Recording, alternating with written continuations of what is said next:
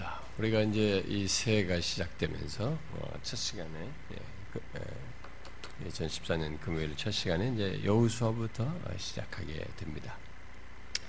여우수화는 여러 가지로 이게 뭔가 시작하는 그런 음, 그 내용이 강하죠. 어, 모세가 죽고 1절에서 말한 것처럼 모세가 죽고 이제 새로운 지도자로 세운 여우수아에 의해서 시작되는 것이기도 하고 또 광야 생활을 끝내고 이제 가나안으로 들어가기 시작하면서 이제 가나안에서의 어떤 시작을 말하는 것이기도 하고 이스라엘 백성들이 마침내 그 이방인의 객이 되어서 노예로 있다가 광야 떠돌이 생활하다가 이제 정착민으로 한 민족이 이제 약속한 땅에 머물러서 살게 되는 그런 여러 가지 면에서 시작과 관련된 그런 내용이 굉장히 강하죠.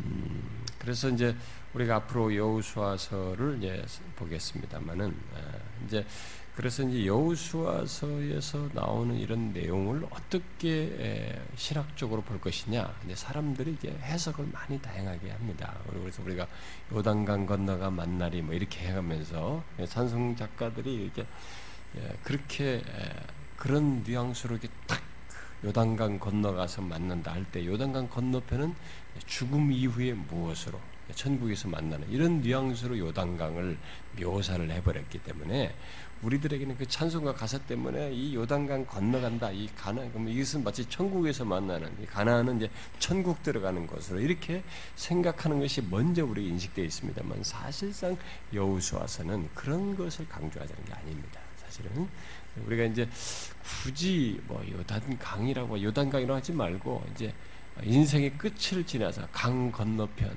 이제 뭐끝 넘어서 주님 앞에 선다. 뭐 이런 식으로서 강을 묘사한다는 몰라도 이 요단강이라고 여기서 요단강을 넘어선 이 요단강 자체를 죽음 넘어서서 천국으로 비유하는 것은 조금 바르지 않죠. 음. 오히려 어떤 사람들은 또 이렇게 주장하기도 합니다. 이 이제 히브리서에서 어, 안식에 들어가는 것으로 얘기하니까 그 안식을 어, 이제 죽음 이후에 영원한 하나님 나라에서의 그 안식 개념으로만 그 안식을 주장을 해서 어 이제 이 가난을 이렇게 영원한 삶으로 들어가는 것으로 이렇게 말하는 사람도 있는데 사실상 히브리서에서 말하는 그런 안식은 일차적으로 일단 예수 그리스도 안에서 얻는 안식을 일반적으로 먼저 얘기해요. 거기로부터의 안식입니다. 그래서 어떤 사람들은 여기서 예, 여우수아에서 말한 이런 내용을 어, 에베소서로 비유를 많이 해요. 어떤 사람들은 에베소서 같은 게 뭐냐면 그리스도 안에서의 신자로서의 그 하늘에 속한 신령한 복을 누리는 누림. 음? 그래서 여기서 그런 복을 오히려 그이 어, 출애굽할 때 가나안으로부터 구출된 것에서부터 구원을 받고 이런 것을 지나서 어, 예를 그런 신령한 복을 풍성히 누리는 예수 그리스도 안에서 누리는 그런 것으로 이제 설명하는 네, 그런 어, 시도들을 하죠. 근데 그러나 아, 그러나 이제 뭐 꼭 그렇게 굳이 아, 그런 정형을 여기다 대입해서 하려고 시도하지 않아도 된다고 생각합니다. 왜냐하면 그렇게 함으로써 뭔가 이렇게 불완전한 것이 끼어들어요. 완전한 정형으로 설명하기 어려운 그런 것이 있습니다. 물론 나중에 이제 안식 문제가 나오기 때문에 히브리서 말하는 안식 문제를 굳이 이제 설명을 할때 그런 것을 여호수아에서 나오는 말씀과 연결된 것을 설명할 때는 제가 덧붙이겠습니다만은 일단 그런 것을 너무 이렇게 정형화해서 볼 이유는 없다라고 봅니다. 꼭 필요하다 보면은 나중에 이제 제가 좀 덧붙일 때 덧붙이도록 하겠습니다.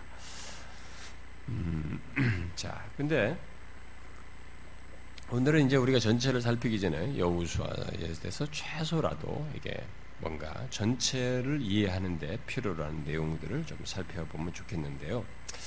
어, 이 여우수아서는 예, 여기서부터 이제 시작해가지고 어, 하나님께서 이제 모세가 죽었으니까 너가 이제 지도 너가 세워서 내가 모세에게 말한 것들을 너한테 다 하게 되니까 주기로 한 그 땅으로 데리고 들어가서 이제 그 발바닥으로 밟는 것, 그 땅을 다 너희들에게 줄 것이다. 그러니까 가라라고 하는 이런 이제 여우수아에게 시작하게 말을 하고 구절까지 그런 내용을 말하고 그 뒤에 그것을 하나님 들은 말을 이제 백성들에게 전달하고 뭐 이렇게 하면서 서론적인 내용 다음에 실제로 여호수아서는 이제 크게 두 부분이죠. 음, 그 가나안을 이제 정복하는 가나안 땅을 그 약속한 땅을 이제 발표하세요. 정복해 들어가는 정복해 가는 정복하기 위해서 전쟁을 하는 예, 그런 내용들과 정복한 땅을 분배하는 내용으로 어, 대부분을 차지하고 있습니다. 크게 나누어서 보면은 1장부터 11장은 이스라엘이 요단을 건너서 가나안의 여러 성들, 여리고 성을 시작으로 해 가지고 여러 성들과 싸워서 여러 성들을 정복하는 그 이야기로 주로 구성되어 있죠. 그리고 후반부인 12장부터 24장은 정복한 땅을 이제 각 지파별로 이스라엘 백성들에게 분배하는데 분배하는 가운데서 이들의 어떤 탄성과 불만의 소리가 그 가운데 섞여 있고 그런 것들이 이제 맞물려서 담겨져 있습니다. 그래서 여기 여리고서에 그 그런 크게 두 내용이에요. 근데 이 그 여리고서 아니 여리고서 여호수아서의 이 예, 대부분의 내용들, 특별히 후반부 같은 내용을 보게 되면은 어, 좀 어, 어떠면은 사람들이 지루해할 수도 있어요. 앞부분은 우리가 많이 알고 있죠. 여리고 성을 정복하는 얘기, 뭐 아이성에서 실패하고, 뭐 정복해야 될때 이렇게 뭐 전쟁에서 하나님이 함께하셔서 승리하는 같은 좀 그래서 그것은 사람들이 이제 많은 이 얘기로 우리들에게 귀에 익숙해 있습니다. 그러나 우리 뒷부분에 이런 내용은 다들 여호수아에서 처음부터 참 이렇게 뭔가 좀 이렇게 호감 있게 막 좀 이렇게 아, 재밌다고 그럴까요? 뭐 어떤 게 좀 감동도 받으면서 전반부를 읽다가 이제 11장을 넘어서면서 뭐 이게 땅 분배하는 내용들 보면 이게 이제 사람들이 별로 야 이게 따분하단 말이지. 이게 뭐냐 이게 말이야.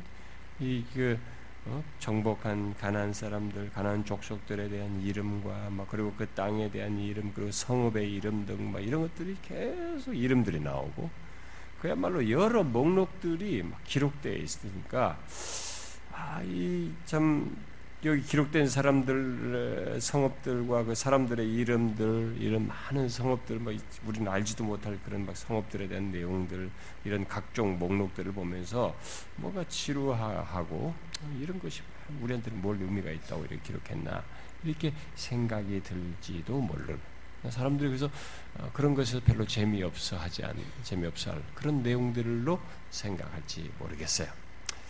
그러나 우리는 잘 생각하게 됩니다. 미리 서두에서 우리 이런 걸 알고 넘어가야 되는데요. 여기 여호수아서의 그, 이 기록자는 예, 여호수 여호수아죠 주로 여호수아로 얘기를 하는데 여호수아는 이 여호수아에서 이 요단강을 건너는 것에서부터 시작해 가지고 계속되는 전쟁과 그다음에 여러 목록들을 다 기록했을 때 그런 많은 성업들 무슨 우리가 별로 관심도 안 가질 것 같은 이름들 막 그런 지명들 거기 사람들 막 이런 것들을 다 기록했을 때는 이 기록자가 그것을 기록해서 뭔가 우리에게 말해주는 강조하고자 하는 무엇이 있는 것이죠. 강조하고자 하는 무엇이 있는 겁니다. 그게 뭐겠어요? 뭐 여러분들이 어려울 수도 있겠지만 미리 한번 예측을 하고 넘어가는 게 좋겠죠. 그런 것들을 뭐 장황하게 뭐 어디 땅에 무슨 뭐 어떻고 이러면서 상업들 이런 것들을 다 장황하게 다 기록을 한단 말이에요. 뒷부분에 가서 특별히 더 많아요. 그런 목록들이 많은데 그럼에도 불구하고 이 기록자가 그런 것들을 다 상세히 기록했을 때 그런 그런 걸 기록하면서 하여서 강조하고자 하는 게 뭘까? 뭘 것 같습니까?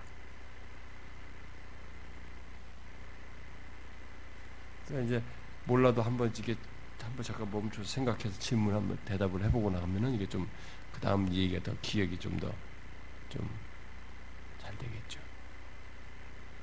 뭘 것 같습니까?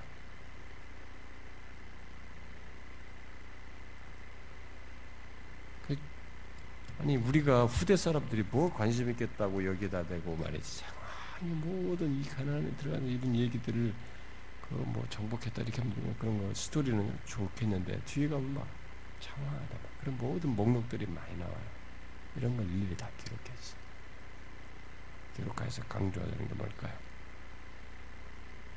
음? 하나님의 인도하심을 강조하기 위해서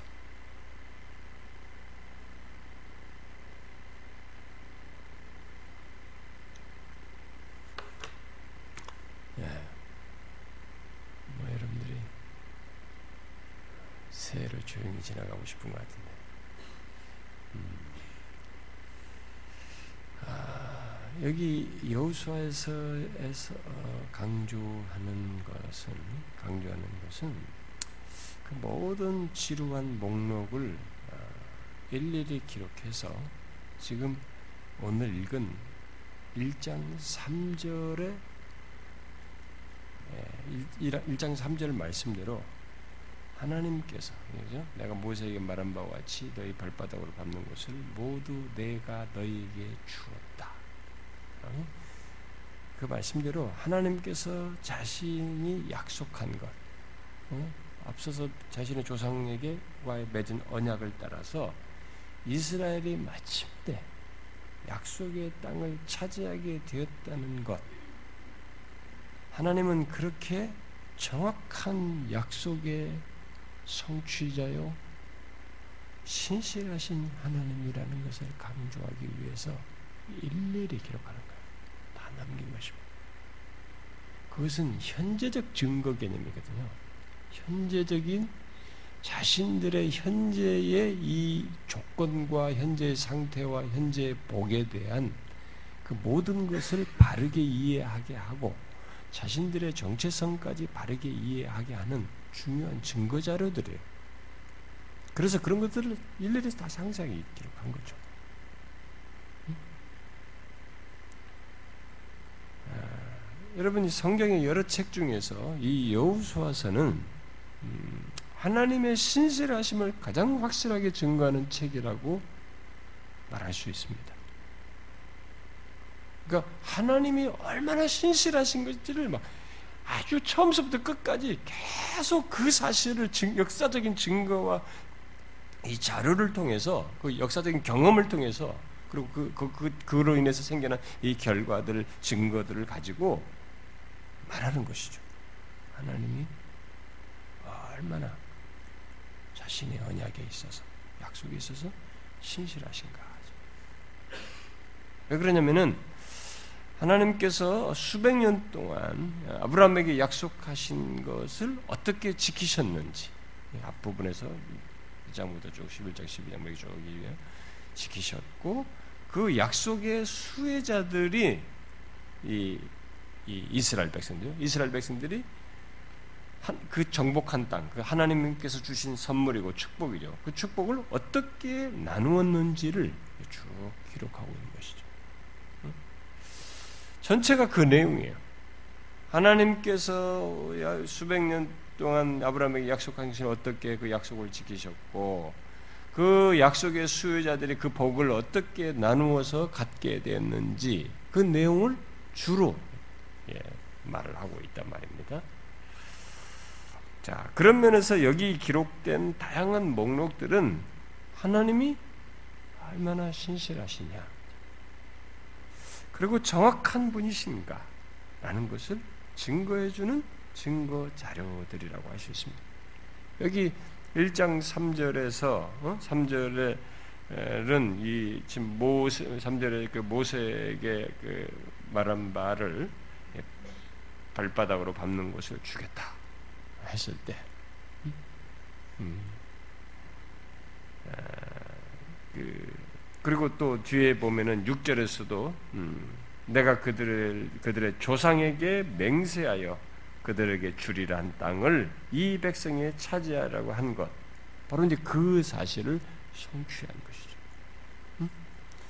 자, 여기서 이제 1절 어, 3절은 이제 모세에게 말한 바인데 모세에게 말한 바는 6절에서 말한 것처럼 그들의 조상에게 맹세하여 주리라고 한 그 맹세, 약속, 언약의 언약에 따른 그 약속이죠. 음, 그것을 어, 말하는 것이죠. 그래서 그러면은 어, 이런 사실을 지금 얘기하는 거예요. 이것이 그대로 성취되는 것이 장황하게 나오는 거예요. 지금부터 그것을 이 약속 하나님 말씀하신 것을 역사 속에서 시간 속에서 인생의 길이 속에서 시간이 지나면 지나면서록 계속 그것을 확장해 가면서 성취하여 소유, 마침내 소유하고 누리게 되는 그것을 얘기를 하고 있단 말이에요. 자, 이런 맥락에서 볼 때에 자, 여기서 말한 그러면 여러분 근데 이제 이런 것을 볼 때 우리는 뭐 그래요. 이스라엘 백성들은 하나님께서 약속하시고 그걸 지키셨죠. 근데 여러분이 잘 생각하십니다. 아브라함에게 가나안 땅에 아브라함의 네그 우리가 유명한 사건 아니죠. 그 비둘기 쪼개고 막 거기서 어, 아브라함을 통과하게 하나님께서 통과하고 그럴 때 그 솔개를 쫓아내고 막 이럴 그 상황에서 400년 만에 이 백성이 돌아올 것이다 했잖아요. 이, 이 후손이 그렇게 하면서 약속한 것이 성취되는 장면이에요. 그러니까 아, 우리는 하나님의 약속이 성취된다라는 것에 대해서 이렇게 막연하거나 추상적이거나 비실제적인 것으로 생각하는 이 태도를 이 여호수아에서 확 바꿔야 됩니다. 아, 여호수아서는 그런 것을 확 깨버려요. 지금 현재적으로 그것을 경험하고 성취했고 자신들이 현재 갖게 되었다. 네, 그걸 계속해서 여기 있는 자료들을 통해서 증거해 주는 것입니다. 자, 그런 맥락에서 우리는 이 3절 그리고 이제 6절에서 말하는 너희 조상들에게 어, 맹세하여 그들에게 주리라 한 땅에 대한 이 내용을 한번 보십시오. 음? 자, 여기서 말하는 조상은 우리가 알다시피 아브라함 그리고 이삭, 야곱 이런 족장들에게 말하는 것이죠. 그래서 여호수아서는 이스라엘이 마침내 하나님께서 자기 조상 그 언약 가운데서 약속하신 땅에 들어가게 되었다는 역사적인 증거를 계속 진술하고 있어서 그 진술을 하면서 강조하고자 하는 의도가 여호수아서에 담겨 져 있어요. 그래서 이것을 읽는 후대 사람들, 이스라엘 백성은 두말할 것 없이 우리들도 동일하신 하나님 믿는 우리들로서 여호수아를 읽을 때는 그것을 그 강조하는 말을 그대로 우리도 공감하여서 수용해야 되는 것입니다. 아, 성취하셨대. 한번 듣고 말할 것이 아니라 이제부터 실제 내용을 하나씩 접할 때마다 그러하시는 하나님을 자꾸 생각해야 된다는 겁니다. 그러하시는 하나님을 이 이스라엘 백성들이 어떤 과정 속에서 경험하고 그리고 그거 경험 속에서 자신들이 계속 기억해야 할 사실로서 그것을 여호수아서가 말하고 있다는 것을 알아야 되는 것입니다. 이것은 우리가 앞으로도 살아가는 데 있어서 하나님의 약속을 우리에게 지키시는 것과 관련해서 적용할 그런 중요한 사실을 말해주는 것입니다. 사람들은 하나님께서 이렇게 자신의 약속한 바를 성취하시고 현재적으로 성취하시는 것에 대한 이런 것에 대해서 사람들이 이렇게 어, 그 감격이라고 할까요? 그 그것의 실감을 실감나는 것을 이렇게 아, 이게 실감나게 그걸 받아들이고 이해하지를 못해요. 많은 사람들이 쉬 잊어버리고 그러는데 여러분들이 앞에서부터 역사를 놓고 보면은 하나님께서 이 조상들에게 약속한 것을 지키시는 이 하나님의 굉장한 열심이 있어요. 역사 속에 보면. 그래서 이스라엘 백성들이 그 어, 금송아지 사건 이후에 하나님께서 이스라엘 백성들을 다 멸해버리겠다, 쓸어버리겠다, 그리고 새로 시작하자 이렇게 말씀을 했을 때 모세가 딱 그 핵심을 딱 잡아요. 어? 하나님이 그렇게 하시지 못할, 하셔는 안 된다고 하는 것에 대한 핵심을 하나 딱 잡고 하나님 앞에 간구합니다. 그게 뭐예요? 음? 지금 말한 문맥에서 보면 뭐 답이 뻔한 거 아닙니까, 여러분? 그게 뭡니까? 음? 우리가 금년부터는 우리 말한, 말하지 않고 거의 보내기로 결심하고 앉아 있는 거예요. 오늘 왜 이러십니까, 여러분들?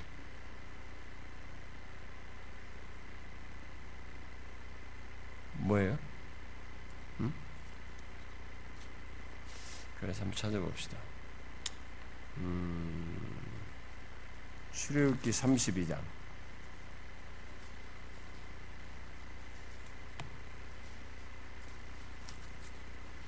출애기 32장 음, 여기서 여기서 펴놓고 32장 자 13절 모세가 하나님께 기도하는 내용 중에 나오는 것입니다. 자 13절 읽어봐요. 시작 주의 종 아브람과 이삭과 이스라엘 주께서 그들을 위하여 주를 가리켜 맹세하여 이르시기를 내가 너희의 자손을 하늘의 별처럼 많게 하고 내가 허락한 이 온 땅을 너희의 자손에게 주어 영원한 기업이 되게 하리라 하셨나이다. 아, 이 쓸어버리겠다고 할 때 하나님께 기도하는 내용 중에 이게 딱 있는 거예요. 응? 하나님은 자기 조상에게 이스라엘 백성들이 약속한 게 있어요. 어? 그걸 지키셔야 된다고. 그러니까 이걸 딱 붙들고 얘기하는 거지. 여기서. 그것이 지금 성취되는 장면이에요. 여기서. 근데 이제 이것을 여호수아에서 강조하고 있기 때문에 내 서론에서 이것을 이제 먼저 강조를 하고 있는데요. 아, 사람들은 하나님께서 어, 오래도록 말씀하신 것의 이 성취를 별로 그렇게 놀라지 않아요.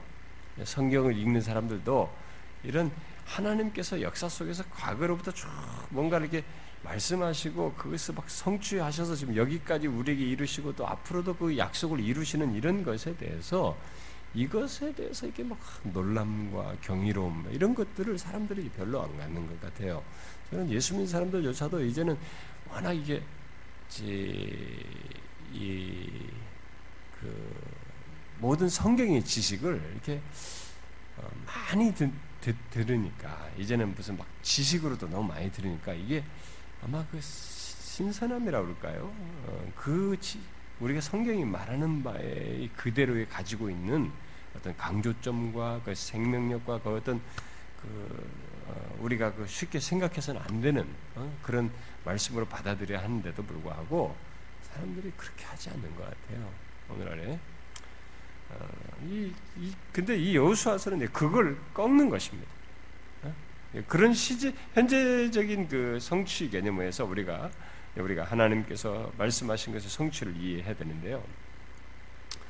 어, 조상들의 조상에게 한 그 약속의 약속을 성취하는 데서 어, 얼마나 그것이 어, 약속 성취가 확실하고 그렇게 하신 하나님이 신실하신지 이제 이 모든 사건 사건 뭐 일마다 정복하는 땅으로 밟는 이게 막 넓혀가면서 땅을 밟아가는 그 모든 장면 장면이 다 이제 그것을 아 내가 열심히 했더니만 땅을 밟았다 이게 아니고 내가 잘 싸웠기 때문에 저걸 정복했다 이게 아니고 땅을 새로운 땅을 밟을 때마다 계속 하나님의 지금 말씀 이 수백 년 전부터 약속하신 것을 지금 지금 현재적으로 그들에게 성취시키고 있는 거예요. 그, 그러면서 하나님께서 그 자기 조상에게 한 그 약속의 성취를 얼마나 확실하게 하시는가. 그리고 하나님은 얼마나 지금 너희들에게 신실하신가라는 것을 강조하는 것이죠. 아, 그래서 우리에게도 어, 이런 맥락에서 생각해 볼 수 있어요. 어, 여러분들에게 여러분들이 지금 예수 그리스도를 믿게 된다. 어? 아, 예수 그리스도를 믿게 되었다.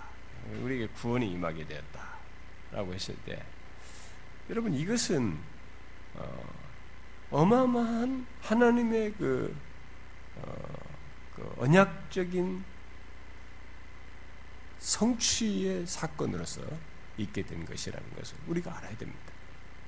아, 구원이라고 하는 것을 이렇게 어떤 종교적인 한 번의 체험이나 어떤 개념으로 자꾸 이해를 하면 성경이 말하는 구원의 가치를 제대로 이해를 못하게 되어 있어요. 그래서 우리가 앞에서도 구원론에 대해서 얘기할 때 앞에 부분부터 제가 좀 설명했는데 지금 우리에게 구원이 임하게 된 것은 이것을 거슬러 올라가면 어?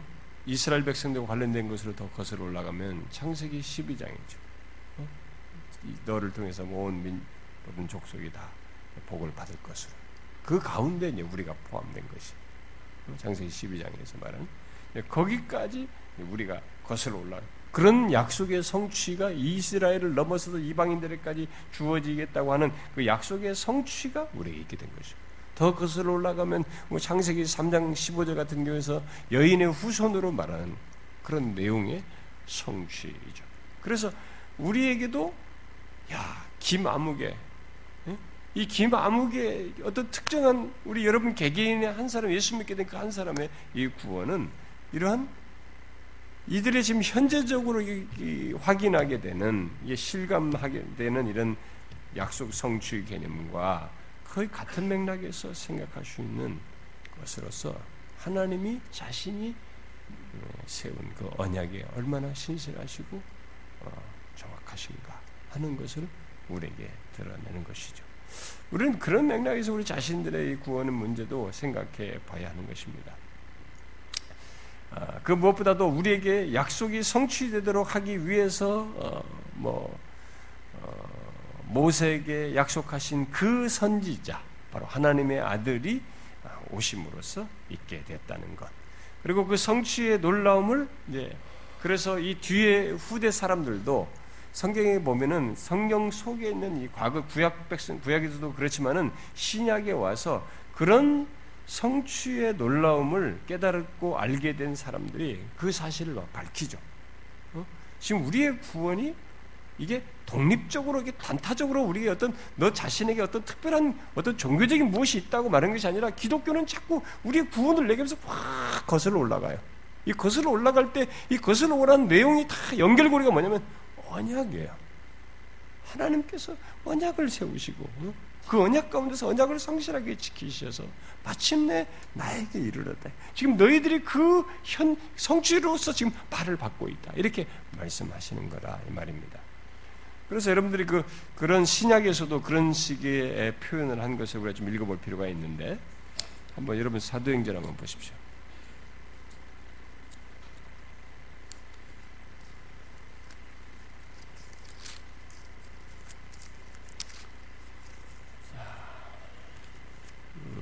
사도행전 2장 2장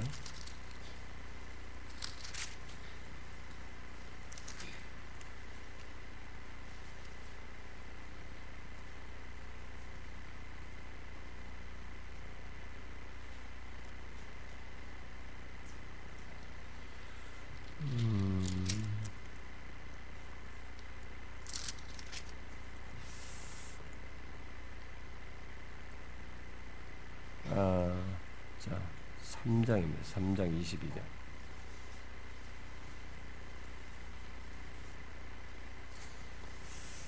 자, 3장 22절부터 어, 26절까지 한번 어, 교독을 해볼까요? 22절부터 6절.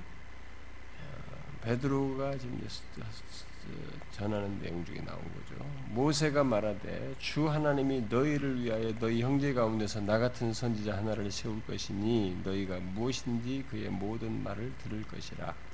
누구든지 그 선자의 말을 듣지 아니하는 자는 백성 중에서 멸망받으리라 하였고 또한 사무엘 때부터 이어 말한 모든 선지자도 이 때를 가리켜 말하였느니라. 너희는 선지자들의 자손이요 또 하나님이 너희 조상과 더불어 세우신 언약의 자손이라. 아브라함의 이르기를 땅 위의 모든 족속이 너희 씨로 말미암아 복을 받으리라 하셨으니 또 하시옵시다. 하나님이 그 종을 세워 복 주시려고 너희에게 먼저 보내사 너희로 하여금 돌이켜 각각 그 악함을 버리게 하니 지금 현재적으로 성취되는 거거든요. 지금 복음을 듣는 이들에게 이 지금 현재적인 성취를 얘기하는 것이 어, 하나님의 이런 사실은 하나님이 얼마나 정확한가 자신의 세우신 언약에 있어서 그 얼마나 신실하신가를 말해주는 것입니다. 그러니까 계속 우리가 여호수아서 강조하는 그런 논지를 우리 개인에게서도 이 당대의 이, 이, 지금 이 설교를 듣는 그들에게도 적용을 해봐야 되고 오늘날 우리가 예수 그리스도의 복음을 듣고 하나님 앞에 나오면서 이 구원을 얻는 이것에서도 같은 맥락에서 적용해 봐야 되는 것이죠. 그래서 결국 이방인들 또한 여기서도 이 얘기처럼 이방인들도 이들이 먼저이고 이스라엘 백성, 유다 백성들은 이제 어, 유대인들을 먼저 그들을 먼저 전하고 있지만은 이방인 또한 아브라함의 믿음에 속한 자가 되었다고 하는 사실을 그래서 이방인들의 구원 문제를 얘기할 때도 또 다시 이 언약으로 올라가요. 어? 거기를 성취로 얘기하는 겁니다. 그래서 나중에 그 음, 음, 여러분 성경 한번 봅시다. 그 갈라디아서를 한번 볼까요? 예. 음, 아니, 먼저 로마서를 봅시다. 로마서. 로마서 4장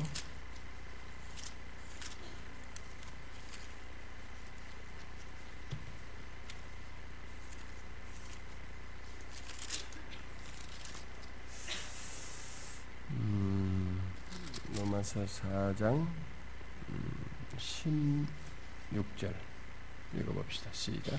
그러므로 상속자가 되는 그것이 은혜에 속하기 위하여 믿음으로 되나니 이는 그 약속을 그 모든 후손에게 굳게 하려 하심이라.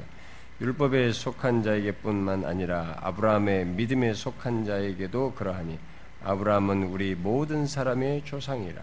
자, 이방인들에게 지금 얘기하는 거예요. 어? 거기에 그런데 율법에 속한 자뿐만 아니라 아브라함의 믿음에 속한 자. 아, 지금 그러면서 여기서 지금 말한 것은 아브라함의 믿음에 속한 자가 되는 거예요. 이방인들 또한. 그러면서 이 이방인들에게 구원이 임한 것을 어디까지 또 언약으로 올라가냐면 아브라함으로 올라가는 것이에요. 아브라함에게 언약을 맺으신 것에 대한 성취 속에서 당신이 지금 예수를 믿는 너희들이 아브라함의 믿음에 속한 자이다. 이렇게 말한 것이죠. 그래서 현재적인 이 성취를 보는 사람들은 자기 자신들에게서 있게 된 이 구원을 통해서 하나님의 언약적인 성취, 그렇게 하시는 하나님의 신실하심을 여호수아에서 강조하는 논지와 똑같이 우리가 보아야 하는 것이죠. 이걸 이런 이런 논지를 우리가 안 가집니까? 구원의 감격이라든가 신자로서의 그 정체성을 이렇게 정체성이 실제적이지가 않아요. 뭐 대부분 이론적이고 추상적인 것입니다. 어? 이런 현재적인 성취에 있는 그 하나님의 언약을 성취하시는 그 열심에 따라서 우리가 이 아브라함의 믿음에 속한 자라고 하는 사실을 생각지 않기 때문에 그렇죠. 이런 논지로 바울이 갈라디아서에서도 얘기를 하는데요. 이것도 한번 더 읽어봅시다. 갈라디아서 3장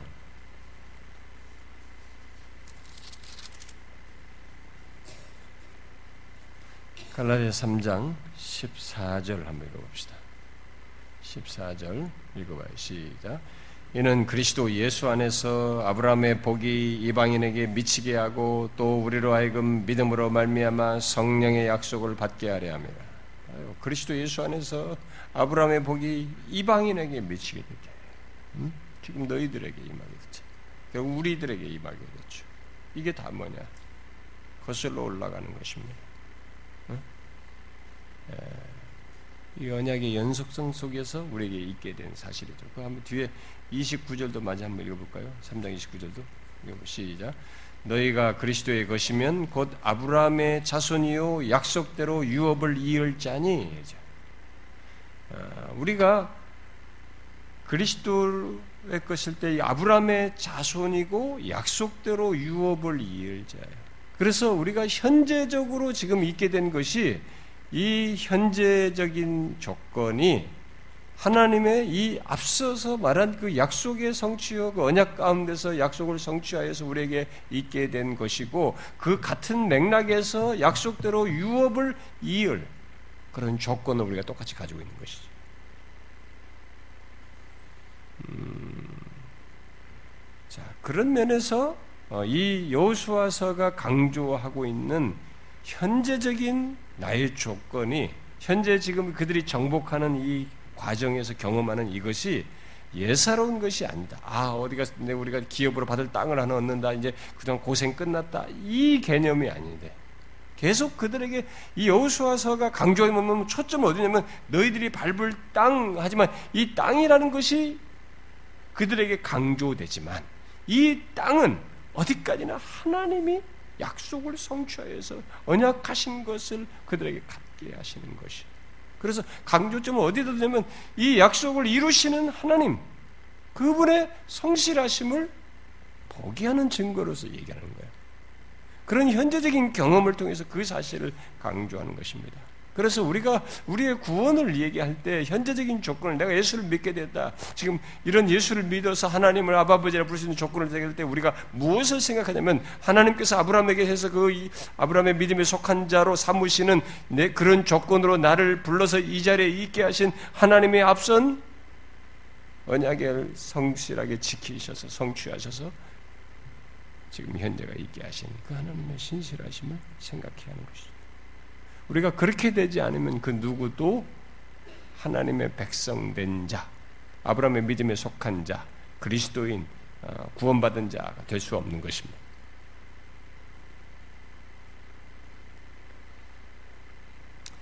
현재적인 언약 성취를 가볍게 여기지 않, 은 그런 케이스들이 지금 우리가 읽었던 바울도 그런 걸 강조하고 사도행전에서 어, 베드, 어, 베드로도 어, 그것을 강조했습니다. 근데 구약에서도 어, 그런 사실을 벌써 강조를 했어요. 그걸 현재적으로 강조했던 사람이 있어요. 여러분 어, 다윗인데 한번 찾아봅시다. 이것도 한번 이런 때 한번 읽고 넘어가는 게 좋으니까 역대상 16장 한번 봐봐요.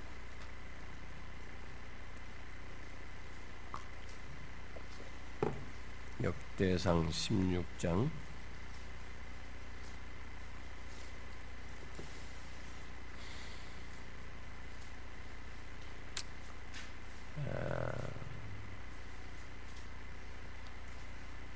다윗이 아삽과 그 형제들 세워서 여호와께 감사하면서 말한 것인데요. 그 16장 15절부터 18절까지 어, 한번 읽어봐요.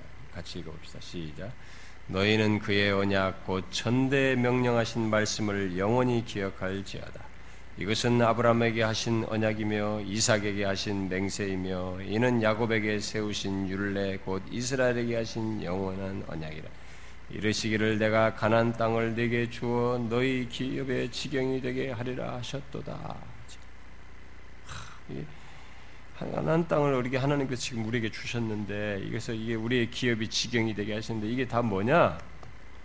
하나님께서 그의 언약, 그 천대 명령하신 그 말씀, 아브라함과 이삭, 야곱에게 맹세하여 주신 영원한 언약에 따른 것이다. 그것을 현재 우리가 누리고 있는 것이다. 이렇게 말하는 거예요. 그래서 제가 지금 강조하는 걸 여러분 잊지 말아야 됩니다. 이 여호수아서 강조하면서 전체를 이 사실이 잘 자기 신앙 속에 있는 사람과 없는 사람은 큰 차이가 나요. 자신의 현재적인 조건을 이렇게 이런 하나님의 언약 성취의 배경 속에서의 자기 자신의 현재를 보는 사람과 그렇지 못하는 사람 사이의 신앙생활 패턴이 달라요. 그리고 신앙생활을 할 때에 그의 모든 신앙의 성격 자체가 많이 달라져요.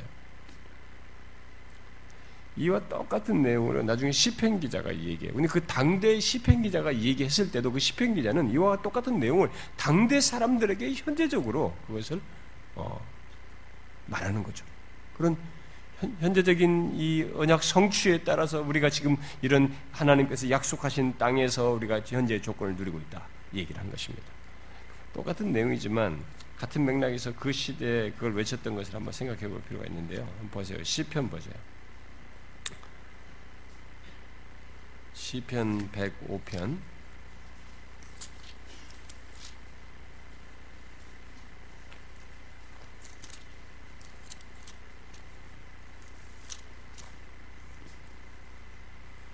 시편 105편 8절부터 11절 똑같은 얘기예요. 음, 똑같은 얘기인데 이 시편 기자가 어떻게 한 겁니다. 그것도 다시 읽어봅시다. 시작. 그는 그의 약약 곧 천대에 걸쳐 명령하신 말씀을 영원히 기억하셨으니 이것은 아브라함과 맺은 언약이고 이삭에게 하신 맹세 야곱에게 세우신 율례 곧 하나님 이스라엘에게 하신 영원한 언약이라 이르시기를 내가 가나안 땅을 내게 주어 너에게 할당된 소유가 되게 하리라 하셨도다. 하, 이렇게 하나님은 기억하셨다. 아, 그러게 하셨다. 그래서 우리가 어? 그래서 이 1절이 뭐 여호와께 감사하고 그 이름을 불러 아뢰며 그가 하신 일을 만민 중에 알게 할지어다. 이렇게 하신 하나님으로 인해서 현재적인 조건을 우리가 가지고 있는 것이죠. 어? 그래서 이런 이런 언약의 성취 속에서의 어, 현재적인 성취 속에서 현재 내가 있게 됐고 현재 이런 구원을 소유하게 됐고 신자로서의 삶을 살게 됐다는 것을 알게 되면 이 사람의 신앙 속에서 뭐가 있느냐면 이 시편 기자가 말하는 것처럼 여호와께 감사하고 그의 이름을 불러 아뢰며 이렇게 만민 중에 알게 할지어다 이런 게 있는 거죠. 그 사람에게는 하나님의 여호와께 대한 감사가 자신의 현재의 조건에 대한 감사가 있게 되는 것이죠. 그래서 우리가 무슨 뭐 어떤 사람들의 책을 쓰면서 막 감사라는 이, 이 감사라고 하는 것의 이, 이 덕성이죠. 막 감사라는 것의 고유한 가치를 많이 높이고 그러는데 그것을 하나님과 분리해서 생각하면 안 되고요. 하나님과 관련해서 이 감사가 있, 있는가 없는가. 그이 사람의 삶에서 감사가 있는가 없는가 하는 것은 굉장히 많은 차이가 있어요. 그건 아주 중요한 어떤 면에서 시금석이에요. 이 사람이 지금 자신의 구원에 대해서 신자됨에 대해서 예수 믿는 것에 대한 이것의 가치를 알고 있는가? 그것의 복됨과 특권을 알고 있는가? 현재적인 성취 조건을 가지고 있는 것이 얼마나 영광스럽고 복된지를 알고 있는가? 아, 그것을 드러내는 것이거든요.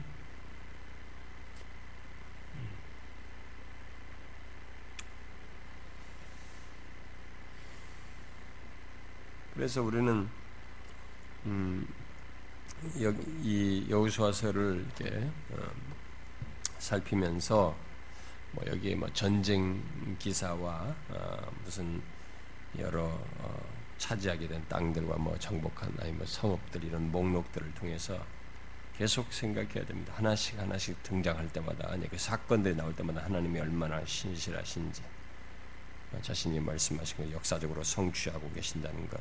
하나님의 언약의 연속선상에서 현재적인 성취가 아, 예, 현재적인 성취를 하고 있다는 것을 드러내고 있는 줄 알고 그 사건 사건을 그런 맥락에서 우리가 보아야 합니다.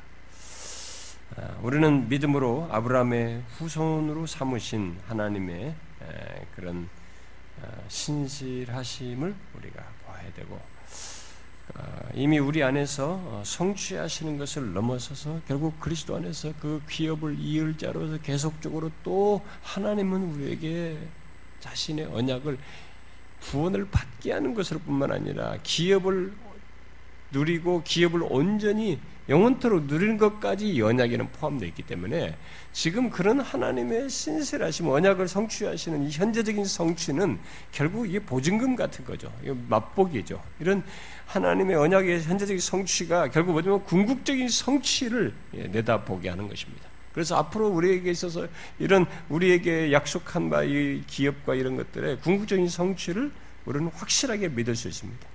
왜냐하면 지금 이렇게 여우사에서부터 아니 아브라함부터 한 것들 이런 얼마나 많은 세월이 흘렀어요. 어? 이 베드로나 바울이 말한 것처럼 이방인에게 너희들에게까지도 아브라함의 믿음에 예, 속한 자로서 이렇게 성취하시는 이런 거죠.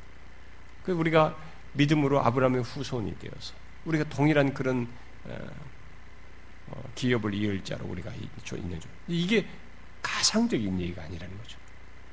이스라엘 백성들이 지금 가나안 땅을 딱 밟을 때부터 어, 그다 다 차지할 때까지 이런 모든 것이 다 그게 가상적인 것이 아니라 실제 너무나 엄청난 드라마틱하게 말이죠. 그 하나님께서 말씀하신 걸 진짜 마침내 이루시는 그 사실적인 것이 지금 우리가 예수를 믿게 된 현재적인 성취 속에서도 지금 확인할 뿐만 아니라 이것의 궁극적인 성취에서도 실제로 조금도 빈틈이 없는 사실로서 우리에게 있게 될 것을 말한다는 것이죠.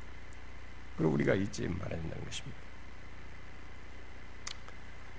아, 그래서 우리는 여기 여우수아서를 보면서 아, 이런 사실을 이제 함께 병행적으로 이제 아, 이 역사 속에 이런 그런 성취인데 그게 이제 우리에게는 적용적으로 생각해 보게 하는 그런 내용으로 받아들여야 할 것입니다. 그래서 우리에게는 어떤 지루한 성읍들의 이름일지는 몰라도 여우수아서는 하나님이 얼마나 이 약속을 잘 지키시고 계시는 그것을 말해주는 증거 자료라는 것을 잊지 말아야 됩니다. 자, 이런 언약의 성취를 기록하고 있는 여호수아서는 어, 뒤에 어, 이제 또 한 가지는 이제 소론적으로 전체 말을 해야 되는, 하고 싶은데요. 그 뭐냐면은 음, 뒤에 가면은 이제 각 지파별로 이렇게 경계선을 그어서 이게 지파별로 어, 그 땅을 분배하는 일이 어, 나오게 되는데요. 근데 그것에 앞서서 오늘 읽은 본문에서 사절에서 보니까 어, 너희들의 경계는 이렇다. 너희의 영토가 이렇다 라고 하면서 민족의 국, 국, 경계선을 국경선을 이렇게 하나님께서 말씀해 주시고 있습니다. 자, 그래서 이 여호수아에서는 이렇게 경계선을 예, 지파별로 또 이스라엘 전체적으로 이런 내용을 말을 하는데 여호수아서의 내용을 쭉 중간에 우리가 보게 되면 이 국경선이라고 해서 이게 이스라엘 백성들의 영토로 하나님께서 지어 줬지만 이 국경선 안에 영토 안에 있다고 해서 무조건 이들이 아브라함의 후손으로서 기업을 얻는 자로는 말하고 있지 않다는 것을 우리가 알아야 됩니다. 이 여호수아서는 그런 것을 강조하고 있단 말이에요. 지금 백성들의 영토를 닦고 분할시켜주고 선을 꺼서 이런 것들을 경계를 다 말하는 그 내용을 담고 있는 곳인데 그것을 주된 내용으로 많이 말하고 있는데 그 내용 속에서 희한하게도 이 아, 국경선 안에 있다고 해서 이스라엘 백성의 영토 안에 있다고 그래서 무조건 아브라함의 후손으로 기업을 이을 있는 것은 아니다고 하는 사실을 이 내용 속에서 강조해 주고 있습니다. 다시 말해서 아브라함의 자손이라고 해서 혈육적인 자손이라고 해서 무조건 참 이스라엘 백성은 아니라는 것이죠. 그리고 반대로 또 이방인이라고 해서 하나님의 은총에서 제외되어 가지고 아브라함의 후손이 될 수 없다는 것도 아니라는 거예요. 여호수아서는 그런 것 영토 개념으로 이렇게 혈육 개념으로 강조하고 있지 않습니다. 하나님은 이미 창세기 12장에서 아브라함에게 어? 이방인을 포함한 그런 너희들 통해서 복을 받게 될 것을 이 얘기를 하셨어요. 그래서 이 혈육상 아브라함의 자손이라 할지라도 하나님의 말씀에 순종하지 않으면 언약 공동체에서 제외될 수 있다는 사실을 여호수아서가 말해요. 반대로 이방인이라 할지라도 하나님을 경외하면 공동체에 속할 수 있다. 이 하나님 백성 공동체에 속할 수 있다는 사실 또한 말해주고 있습니다. 이 사실은 여호수아서 안에서 이제 예를 들면 이제 그 예를 들면은 진멸당한 아간 같은 것을 통해서 이 아간은 족보를 따져 따져 들어 잡혔어요. 그래서 이 아간과 그의 온 집안 사람들이 다 진멸되지 않습니까? 그러니까 이 혈육 개념이라고 아니에요. 그게 아니고 반대로 완전히 진멸될 것으로 선언된 이방인이라 할지라도 그 가운데서 구원의 은총을 입은 사람이 있다는 것을 여호수아서는 말해줍니다. 그게 누구예요? 음? 기생나합 같은 경우죠. 그 기생나합이 그래도 예수님의 족보에 들어가잖아요. 응? 이세의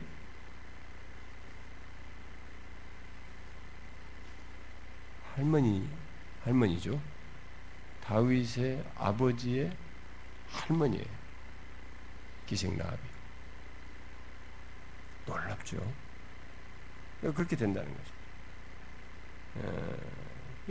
또 여러분 알다시피 기본 사람들도 결국은 그렇게 들어올 수 있게 되죠. 어, 연막을 펴서 거짓말을 했지만 결국 그들이 여기 속해서 그들 중에는 여호와를 믿는 자들이 여기에 포함되는 이런 일이 있게 그래서 여호수아서는 하나님의 백성은 이 국경선 안에 살아도 몸은 같이 있어도 하나님에 대한 믿음과 순종을 두고 이게 하나님의 백성 공동체에 속한 자라고 하는 것을 이 국경선 이런 것을 따지고 얘기하는 중에도 그 정신을 말하고 있어요.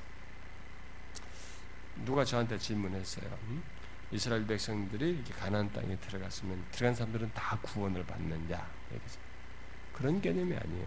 이스라엘은 구약에서부터 이미 구약에서부터 그런 개념이 성경은 믿음으로 믿음과 순종을 가진 그들이 바로 하나님의 참 백성이라는 것을 계속 강조한 것입니다. 그런 맥락에서 여호수아서는 그들이 거할 경계를 정함과 동시에 하나님의 이스라엘 백성에 속한 자가 어떤 자인지를 말해 줌으로써 결국 누가 하나님의 백성인지 그걸 정의해 주고 이스라엘의 정체성을 말해 주는 것이기도 하는 것입니다. 그것은 누구든지 진실로 하나님께 대한 믿음과 순종이 있는 자가 바로 하나님 백성 공동체에 속한 자이다. 그것을 말해 주는 것입니다. 그리고 여호수아서는 마지막으로 그러다가 뒷, 뒷부분에 이르러서는 자, 이 여호수아가 마지막 끝자락에 가서 어, 뭔가 이게 우려하는 태도로 이스라엘 백성들에게 언약을 맺도록 그 백성들을 불러 모으는 네, 그런 일을 하게 되는데 여호수아는 이 마지막에 가서 아브라함에게 약속한 땅을 이제 마침내 이들이 차지하게 된, 예, 됐죠. 그 차지하게 된 그 조건 속에서 얘기하는 거예요. 그러니까 하나님께서 약속을 성취하셔서 그들에게 그렇게 주고자 했던 그 땅을 선물로 준 그곳에서 이제 아브라함의 후손으로서 응? 예, 이게 하나님이 약속해서 마침내 한 민족이 그 원래 약속한 땅에 이제 정착민으로서 살게 된 그 조건에서 이들이 이제 어떻게 살 것인가? 어? 하나님이 주신 이제 마침내 들어왔어요. 이게 어마어마한 성취잖아요. 현재적 성취잖아요. 그것을 말하면서 끝부분에 이르러서는 바로 그 조건에서 이들이 하나님의 백성으로서 어떻게 살 것인가 하는 문제에 대한 제기를 우려 속에서 여호수아가 합니다.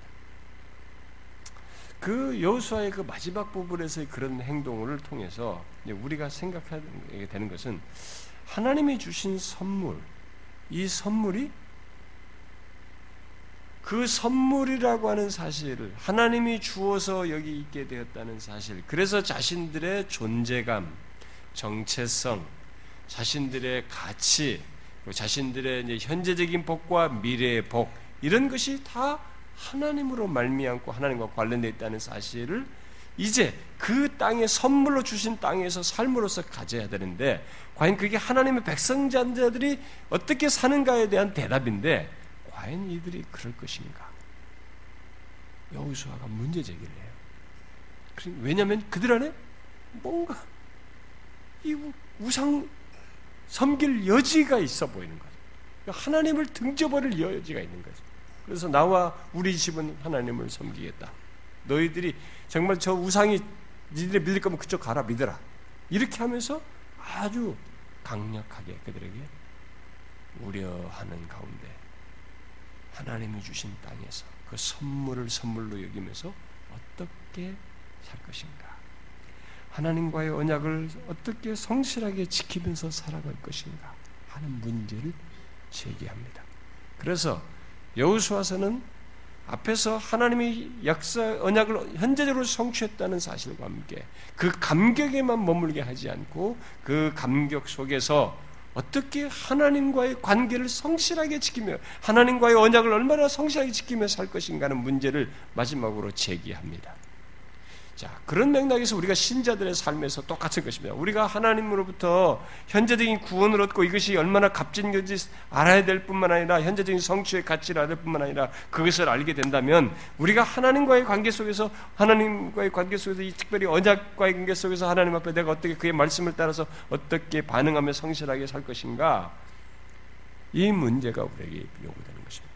자, 왜 여호수아서가 여호수아서가 제기하는 이 문제가 우리에게 필요하냐면은 예수 믿는 많은 사람들이 어, 그 마침내 언약이 성취돼서 하나님의 복을 받는 것도 그 굉장히 중요하고 놀라운 사실인데 그 복을 주신 하나님과 신실한 관계 속에서 그것을 제대로 누리는 문제에서 사람들이 실패해요. 어떻게 실패하냐면 복을 복으로 여기지 않는 거예요. 시간이 지나면서 가나안 땅 이미 밟았어요. 이제 없어요. 그냥. 있는 거 막 누리면 되는 거예요. 그 누리다 보니까 누리는 것 자체에 빠져들어가는 거죠. 풍요 자체에 빠진 것이고 자기 현재적인 조건에 빠져들어가는 거예요. 하나님이 여기서 싹 빠져들어. 그래가지고 사사기로 넘어가서 야 정말 여호수아가 우려한 것이 드러나잖아요. 그 문제 제기한 것이 거기서 진짜 문제가 돼요. 오늘날 예수 믿는 사람도 똑같습니다. 이 사람이 정령 아브라함으로부터 아니 그 이상으로부터 하나님께서 언약을 세우신 바 안에 자기가 포함되어서 그 언약을 성실하게 지켜서 마침내 현재적인 성취가 되어 그것을 소유하였으면 이것이 이제로부터 자기 자신은 하나님께서 자기의 언약을 우리에게 성실하게 지키셨듯이 자신도 하나님께 대해 성실하게 그분과의 관계에 신실하게 반응하는 이런 관계를 가져야 하는데 선물을 선물로 여기며 구원의 복을 복으로 여기며 이것의 영광과 복됨을 알고 거기에 반응하며 살아야 되는데 사람이 이걸 안 해요. 나태해져요.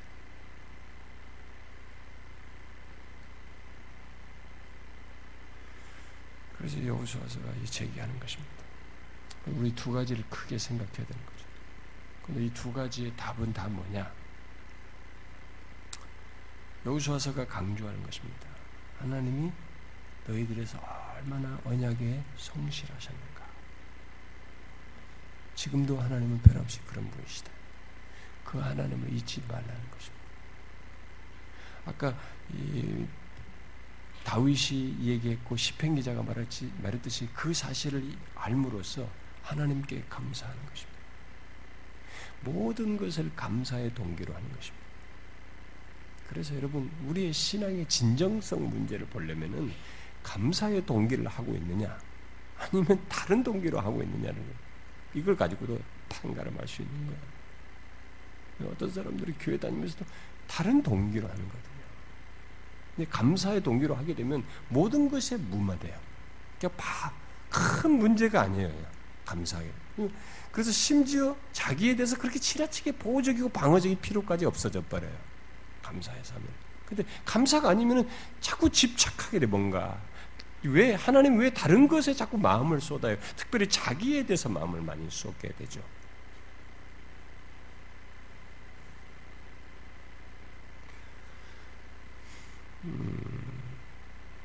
그래서 여러분들이 한번 보세요. 자신들이 모든 것 속에서 예배나 섬기나 이런 것 속에서 뭐 봉사라든 뭐든 감사해 사는 거. 그게 아니면은 뭔가 이렇게 엉켜요. 엉켜. 예, 저는 목사로서 이렇게 봅니다. 뭐 제가 여러분들이 직업병이라면 뭐 직업병일 수도 있어요. 그러나 어떤 어떤 좋게 말해주면 영적인 분별력, 안목이라고 볼 수도 있겠죠. 저는 뭐 굳이 이렇게 말하지 않아도 이게 보면은 저 사람이 이전 같지가 않다 보입니다. 그 이유가 여러 가지가 있을 거예요. 그 현재적으로는 물론 죄 때문에 있을 것이고 뭔가 관계가 있을 것이고 자기가 스스로 캥기는 뭐가 있을 것이고 뭐가 있으니까 막 그런 것일 수도 있는데 결국 그런 것 속에서 결과적으로 나타나는 건 뭐냐면 그 사람은 감사하여서 현재의 시간과 현재의 활동과 이런 것을 하지 못하고 있는 것입니다. 감사가 없어요. 뭔가 수동적인 거죠. 음. 자, 우리는 여호수아를 통해서 이 가치를 생각해 봅니다. 여러분과 제가 예수를 믿게 되었으면 이 일은 어마어마한 얘기예요. 역사적으로, 시간적으로 어마어마한 얘기입니다. 우리가 구원을 얘기하면서 창세전부터 거슬러 나갔지만 그게 우리 세계에 모르는 세계거든요. 우리 경험 세계 없는 세계라고. 근데 그래서 역사 속에서 가지고 이 얘기를 해야 되는데 역사 속으로까지 가지고 올라가니까 뭐 여인의 후손부터 시작하는 거예요. 더 가까이 다 보니까 아브람 얘기는 나오는 거예요. 아니 이방인이 우리 구원받는데 내가 구원받는데 아브라함의 후손 얘기를 해. 아브라함의 믿음에 속한 자 얘기를 꺼내는 거예요. 아브라함에게 약속한 것을 성취해서 결국 나까지 왔다는 얘기를 꺼내고 있다고. 다윗 바울이. 그러니 이런 시간적인 어마어마한 갭 속에서 이런 일을 성취하시는 하나님의 이 어마어마한 배경을 생각해 보란 말이죠. 현재적인 성취의 가치를 한번 생각해 보라요. 그리스도인 때문에 이 정체성을 생각해 보란 말이죠. 이게 가벼운 얘기냐, 이게. 어마어마한 얘기죠. 그러면 이 사실이 우리에게 무엇을 야기시켜 자연스럽게 이제 여우수아가 마지막 부에 제기한 문제가 생기는 것입니다. 우리 또한 하나님께 그분과의 언약에 성실하면서 어? 우리도 하나님께서도 우리에게 햇세드 어? 성실하심과 사랑을 대하시 우리도 하나님에서 성실하게 햇세드를 가질 수 나타낼 수 있느냐 나는 제사보다 인애를 원한다고 그런 인애를 우리도 가질 수 있느냐 그거예요 사랑을 가지고 감사함으로 하나님을 대하며 섬기느냐에 우리에게 그것이 요구되는 것이죠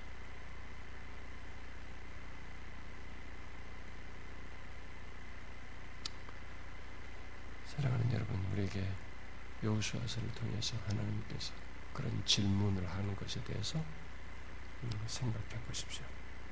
그래서 너무나 복된 메시지, 신자로서의 제대로 된 모습을 가지고 누리며 하나님과 관계를 갖는 문제, 그런 문제를 여호수아서를 통해서 짚어보면서 우리의 신앙이 어떠해야 하는지를 정확히 가지면 좋겠어요.